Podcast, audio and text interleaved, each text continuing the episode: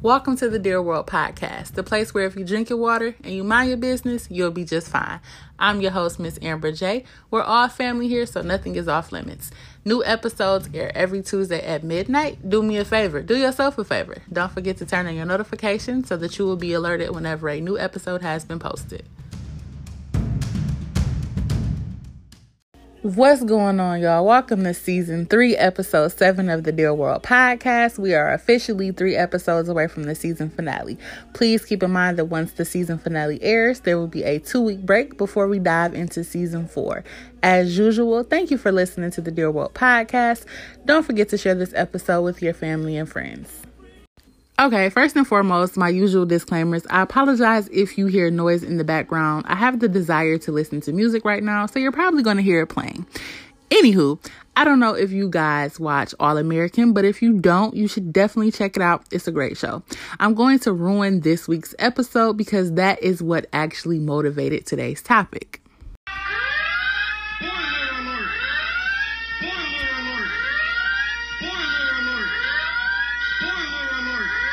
In this week's episode, Spencer James, who is the main character of All American, is hospitalized due to a gunshot wound.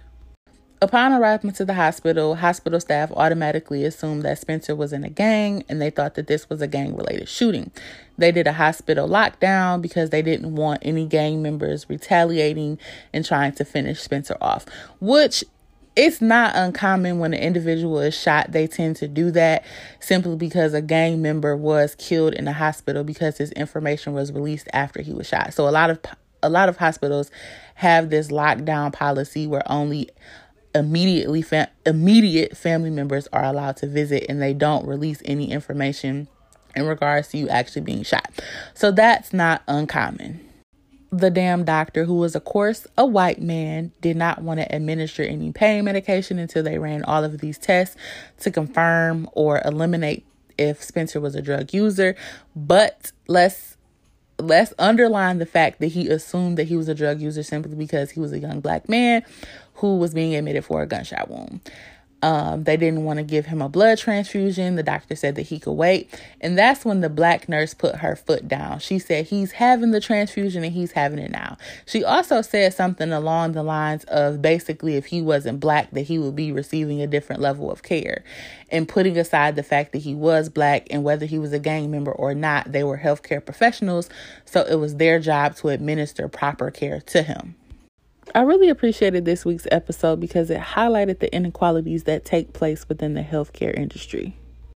The following information is from ahrq.gov, which is Agency for Healthcare Research and Quality. The title of the article is Disparities in Healthcare Quality Among Racial and Ethnic Minority Groups. Now, while there is an entire article, I'm just going to read some of the bullet points and just so you guys know, American Indians is AI and Alaskan Natives is AN. So, disparities in quality of care are common. Blacks and AI slash ANs received worse care than whites for about 40% of measures. Asians received worse care than whites for about 20% of measures. Hispanics receive worse care than non Hispanic whites for about 60% of core measures. Poor people receive worse care than high income people for about 80% of core measures. Blacks had worse access to care than whites for one third of core measures. Asians and AIs slash ANs had worse care. I'm sorry, had worse access to care than whites for one of five core measures. Hispanics had worse access to care than Hispanic whites for five of six core measures. Poor people had worse access to care than high income people for all six core measures. Fewer than 20% of disparities faced by blacks AIs and ANs, Hispanics, and poor people show evidence of narrowing. The Asian white gap was narrowing for about 30% of core measures, the largest proportion of any group, but most disparities were not changing. So, when I say core measure, a core measure is a national standard of care and treatment process for common conditions. The process of a core measure is put in place to reduce complications and basically lead to um, better patient outcomes. I know that that was a mouthful, but basically it's stating that minorities, meaning Native Americans, Alaska Natives, Black people, Hispanics, and Asians, are not receiving fucking quality care compared to white people. I would also like to draw reference to an article written by Stephen Thomas and Erica Casper. The title of the article is The Burdens of Race and History on Black People's Health 400 Years After Jamestown. Um, I think this is actually a research paper, but it's broken down into an article.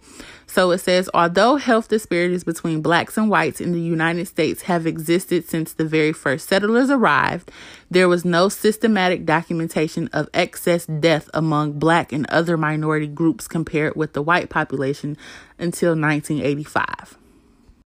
Furthermore, the article goes on to say the United States has made progress in extending the length and quality of life for everyone, but even with that progress, there is clear evidence that certain racial and ethnic groups, Black, Latino, American Indian, Asian, and Pacific Islanders, suffer a disproportionate burden of premature illness and preventable death compared with whites. I'm gonna read that shit again.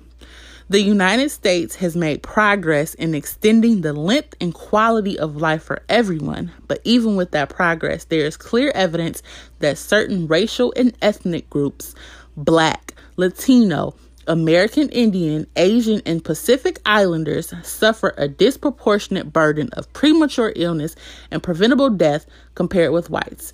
As racial and ethnic populations continue to grow toward becoming the numerical majority, their health and well being will become the health and baseline status for the nation. And I have to read the last two paragraphs of this article because they're absolutely phenomenal. Race and racism continue to be the color line that, as first described by W.E.B. Du Bois, defines the great challenge of our democracy. As he stated, the problem of the 20th century is the problem of the color line the relation of the darker to the lighter races of men in Asia and Africa, in America, and the islands of the sea. In the 21st century, that color line runs through population health. It is sometimes easier to gloss over race and racism than to face them head on and acknowledge how pervasive they are in today's society. We must focus on educating and inspiring the general public to demand ethical health treatment as a major element in the elimination of social inequality. If we are to succeed in the quest to eliminate racial and ethnic health disparities to achieve health equity, we must bring to the foreground a history that, because of the magnitude of its shame, has been too often ignored discourse about the pervasive influence of racism in the fields of medicine and public health. Racial discrimination in the healthcare field is sadly why a lot of people belonging to minority groups don't like going to the doctor. They don't like going to hospitals. They don't like receiving medical care because they're not receiving quality care. And then doctors are not well versed on how to treat their illnesses or how to treat them as individuals. And that's a problem if you guys have some time, especially my black men, go to hbr.org and check out the article by Nicole Torres. It's called Research Having a Black Doctor Led Black Men to Receive More Effective Care. It's a really interesting article, a lot of good information. So if you do have some time, head over to hbr.org and check out the article. Again, it's by Nicole Torres. Her last name is T O R R E S, and the article's title is Research Having a Black Doctor Led Black Men to Receive More Effective Care. It blows my mind that all of this research exists. Meanwhile, we still haven't scratched the surface of inequalities within the healthcare system in regards to healthcare insurance and the lack thereof. All right, this is the part of the episode where I tie it all together and stop rambling. Going back to All American and using Spencer James being shot as a reference. If the shoe was on the other foot and the person was white, they wouldn't have assumed that he was in a gang. They wouldn't have assumed that he was a drug user. They wouldn't have hesitated with so many things, such as giving him a blood transfusion when it was obvious that he needed one. Bottom line, institutional racism in the healthcare system does exist. All right, I'm not going to continue to talk you guys' ears off, but I hope that this episode was enlightening and that you learned something. Please visit a physician that you can trust, one that listens to your health concerns, and one who takes your health concerns seriously. We're going to end this episode with a quote from Dr. Mae Jemison, the first African American female astronaut, by the way.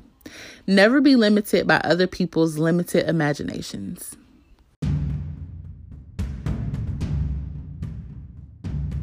Thank you for tuning in to this week's episode of Dear World. Again, I'm your host, Miss Amber J. If you enjoyed your listening experience, don't forget to rate this podcast and share it with your family and friends. As always, drink your water, mind your business.